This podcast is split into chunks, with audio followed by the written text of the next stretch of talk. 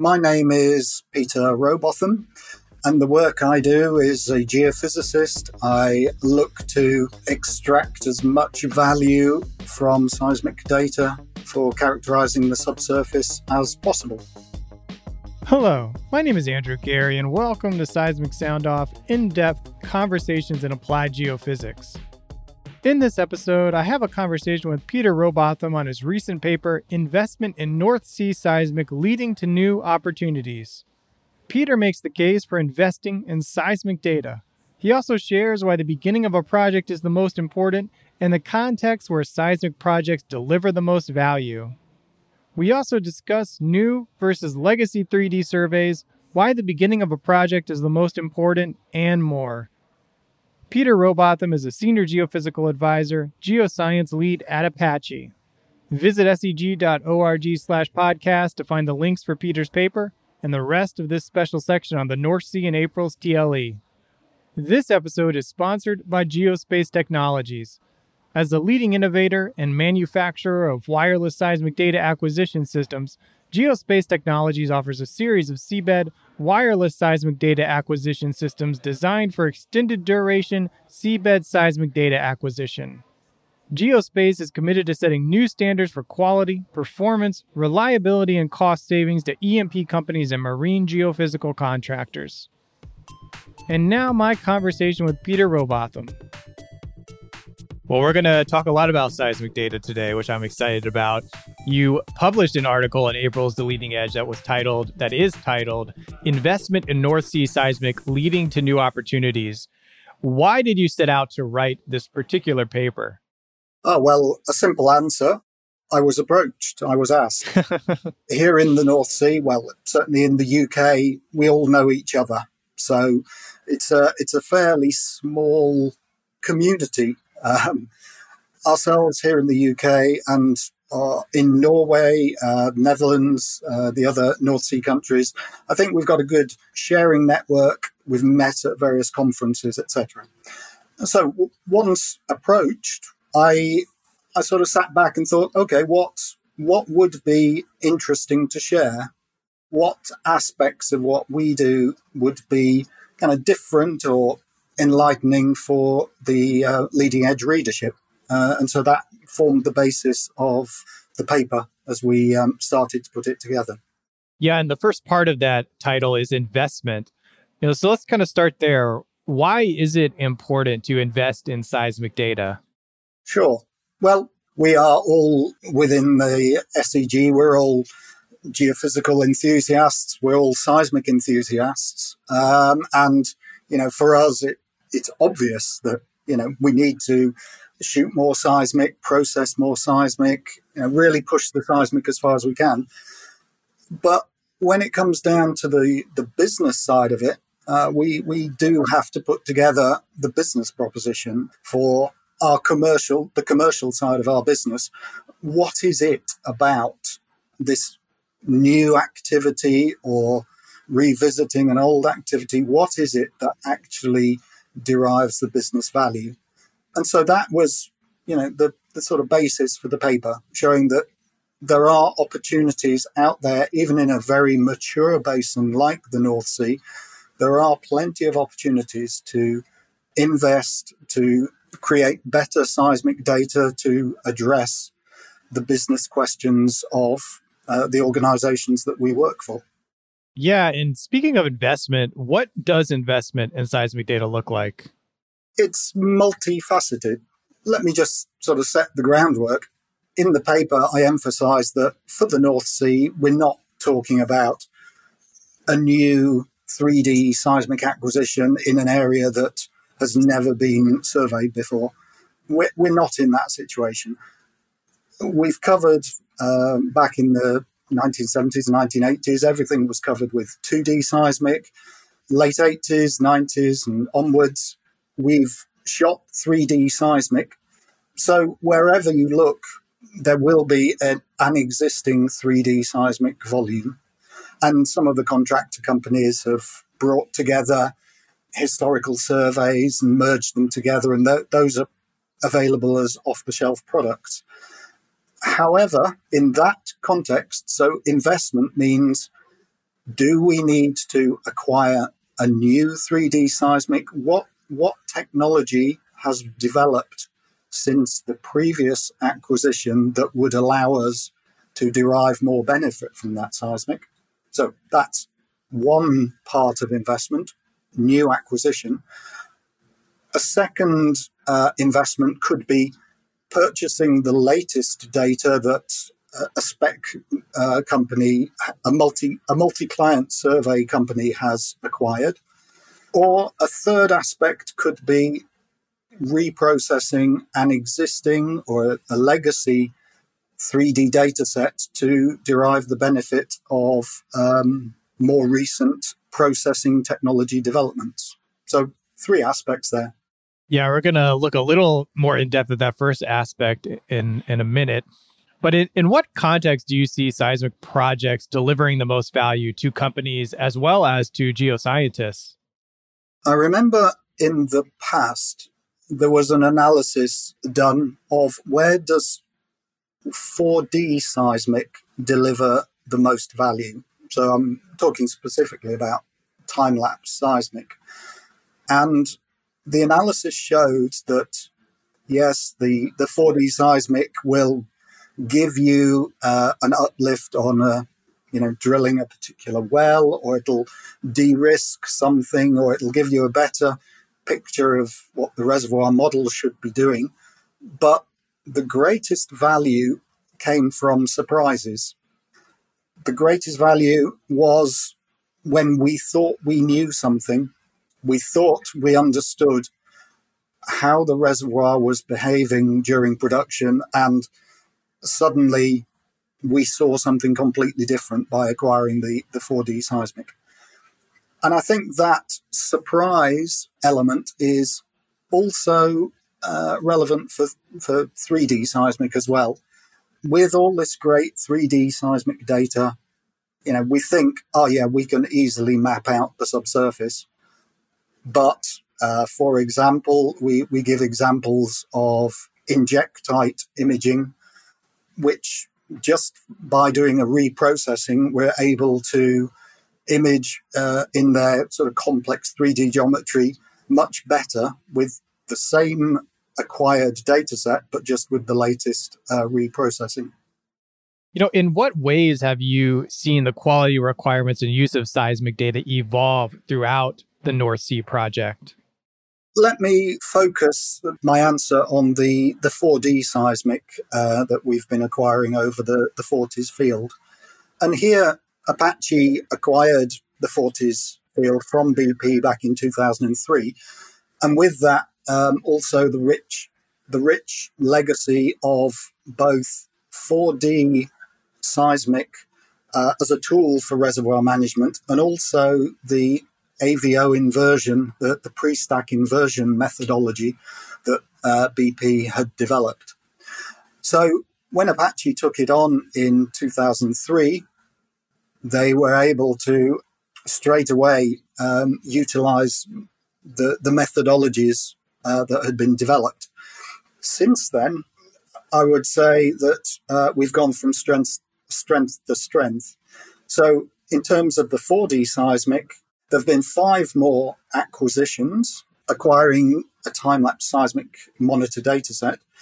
And with each of these, we've learned how to improve the acquisitions every time, both in terms of you know, making sure the source and receiver repeat, repeatability, uh, positioning repeatability are as close as possible, but also making sure that we get as much uh, bang for our buck in, increasing the areas surrounding uh, the Forties field that get covered by 3D seismic whilst we're acquiring the 4D seismic lines. Separately, I mentioned the pre stack inversion, and I would say for that, yes, we've on every phase of repeating uh, the inversion, we improve every time. We get a better calibration against the wells uh, we get more confidence, more trust in that seismic inversion product. And that, that's been very satisfying, seeing how, you know, we're, we're standing on the shoulders of giants, but we're taking it to the next level incrementally uh, every time we, we come back to look for improvements. You know, kind of going back to looking at investment in seismic data, how would you approach deciding whether to acquire a new 3D seismic survey or just utilize and reprocess a legacy 3D survey for a particular area? Well, the first the first question becomes well, how good is legacy seismic data? During the last couple of decades, there's been a strong technological development into broader band seismic data. So, with with emphasis on the lower frequencies uh, within the within the bandwidth. So, we've got a fairly good idea of the age of um, a survey and therefore the likely quality of that data for applying a new enhanced uh, reprocessing sequence. But if it's a recent survey and if it has been acquired either in a broadband way or we have the ability to increase the bandwidth, yeah, we, we will uh, look at the uh, cost differential between an acquisition and uh, the latest processing or just a reprocessing exercise and make that judgment based on what the technical and business objectives behind the decision are going to be. Why do you believe that the beginning of a project is the most important? I think getting stakeholder involvement right at the start of a project and understanding all the relationships between the business objectives and the potential technical objectives, getting those out in the open right at the start ensures that uh, all stakeholders uh, buy into a project. The worst situation to be in would be to have invested a lot of time and effort in a project to find a, a fatal flaw which could and should have been identified uh, very early on. So I think it, it creates a much more energetic project environment as well. Um, if people are all aligned, they all appreciate, you know, we've got a clear goal, we've got a clear objective, this is what we're working towards. It's likely to be a much more successful project and delivering uh, on time, on budget, etc., etc. So it's, you know, I think we we can all reflect back on those projects we've worked on in the past, and you know, I, I bet our favourite projects are those that were kind of well defined from from the start. Um, we knew why we were doing something and what we were going to deliver. Yeah, that makes a lot of sense to me. And kind of a, part of a, a, beginning of a lot of projects is the cron- the contract phase. And you know, I imagine there might be a lot of technical geoscientists that kind of uh, may just not think too much about this part of a project. You know, what can technical geoscientists contribute to the contract phase of a seismic project? I find being technical enthusiasts, we might not be that keen to get into deep diving into the, the, the paperwork and the horribly thick contract documents that sometimes get generated.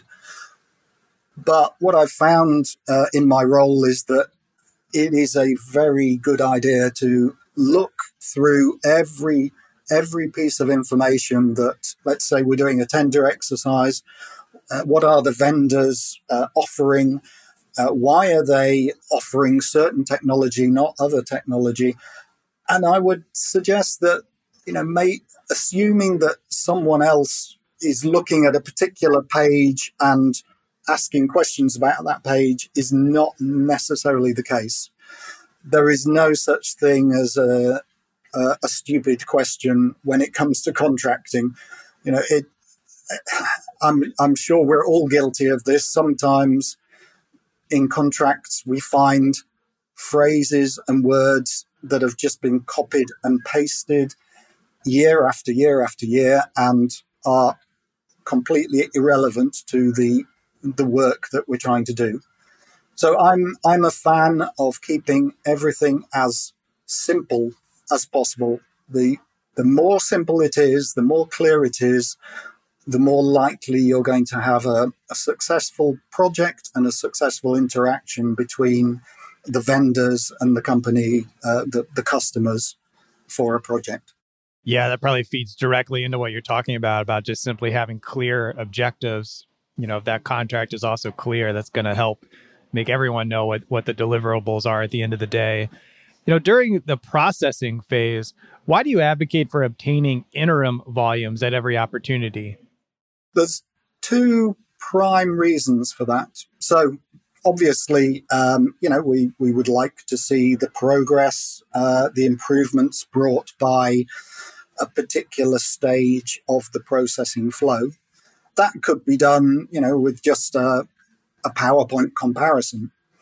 However, as soon as you slip back to PowerPoints, you are uh, reliant on the color bar, the uh, scale range of uh, whoever created that that image. And what I've found is that we in the companies with the interpreters and their own preferred color bars can often sort of spot precise details that uh, wouldn't necessarily be apparent um, either to myself, say, as the running the project from our company side, or the processing contractors. So I think receiving interim volumes, loading them up into our systems, looking at favorite seismic lines, uh, you know, areas where we know there's a problem, or looking through a particular well to see how the calibration has improved compared to the previous step of the processing. I think these are invaluable rather than sort of waiting until you get an end product. You receive the final SEG-Y volumes, you load them up to the system, and then the interpreters express disappointment that it's not what they were expecting. you know, due to space and the leading edge, you know, you had to be brief in distilling some of these key seismic lessons you're sharing. Now that you have a, a little bit more space, is there anything in particular you would like to expand on? Well, w- one aspect that I had to be brief on was the the acquisition of uh, our Forties seismic datasets. I was very pleased to be able to um, share photographs that were taken from uh, the seismic vessels during one of our undershoot operations past some of the platforms. But the thing that that struck me about that operation was how how smoothly it went uh, with no HSE incidents. Um, this this was the operation in in 2020, the summer of 2020. The photos uh, show a nice sunny day and a smooth, calm sea, but let me say it wasn't always like that, and there were some unseasonably strong winds and large wave heights. And my admiration for the operational crews on the vessels, keeping a, such a safe operation and acquiring such high quality data. I hope I pointed uh, pointed at that in the uh, in the paper, but it's something that I had to leave quite brief. Hmm. That that's that's wonderful. There that there were no incidents. What recent innovation or new technique for seismic data are you most inspired by right now? During the reprocessing efforts on the Beryl dataset, we've um, employed FWI. Everyone's talking about uh, FWI, full waveform inversion. We've employed it for improving the velocity model, for speeding up the uh, derivation of the velocity model. So I think we're, we're at a point now where it, FWI is the standard there. We have run tests of doing LSM or least squares migration And we've done tests with um, various contractors, we found it very, very interesting, but it, it wasn't something in the end that we employed on the Beryl dataset. So looking forward, I think it would be interesting to, you know, to see how that could be made uh, more efficient and LSM uh, is brought forward to to become the standard. Uh, and I think one of the barriers for us was the um, the time and therefore budget required for that. This should uh, reduce in the future as compute resources uh, continue to expand. Um, so, in terms of what I'm I'm excited about for say five years time, it would be, you know, the standard application of of LSM. Well, something to look forward there. And lastly, here, what principle teaching or point of view has helped you succeed in your field? I've had a lot of good advice from senior people as I've worked through my career. A lot of the, the points I make in the paper are not necessarily my original advice. I've sort of taken the advice I've received through my career and distilled it down for the messages that I'd like to sort of pass on to the next generation. Standing on the shoulders of giants, as you mentioned, and now you're you're contributing to that for the next next wave of geoscientists. Well, I appreciate you taking the time to write this article and sharing these lessons and talking with us a little bit more about those lessons from that article. Okay, it's been my pleasure and uh, a very interesting conversation. Thank you, Andrew. SEG produces Seismic Sound Off to benefit its members, the scientific community, and inform the public on the value of geophysics. To show your support for this show, please leave a five star review on Apple Podcasts and Spotify. Simply go to Seismic Sound Off on Apple Podcasts and Spotify on your phone. It takes less than five seconds to leave a five star rating and is the number one action you can take to show your appreciation for this free resource. And follow the podcast while you are on the app to be notified when each new episode releases. Original music created by Zach Bridges. This episode was hosted, edited, and produced by me, Andrew Geary at 51 Features. The SEG podcast team is Jennifer Cobb, Kathy Gamble, and Allie McGinnis. Thank you for listening. This is Seismic Sound Off, signaling off.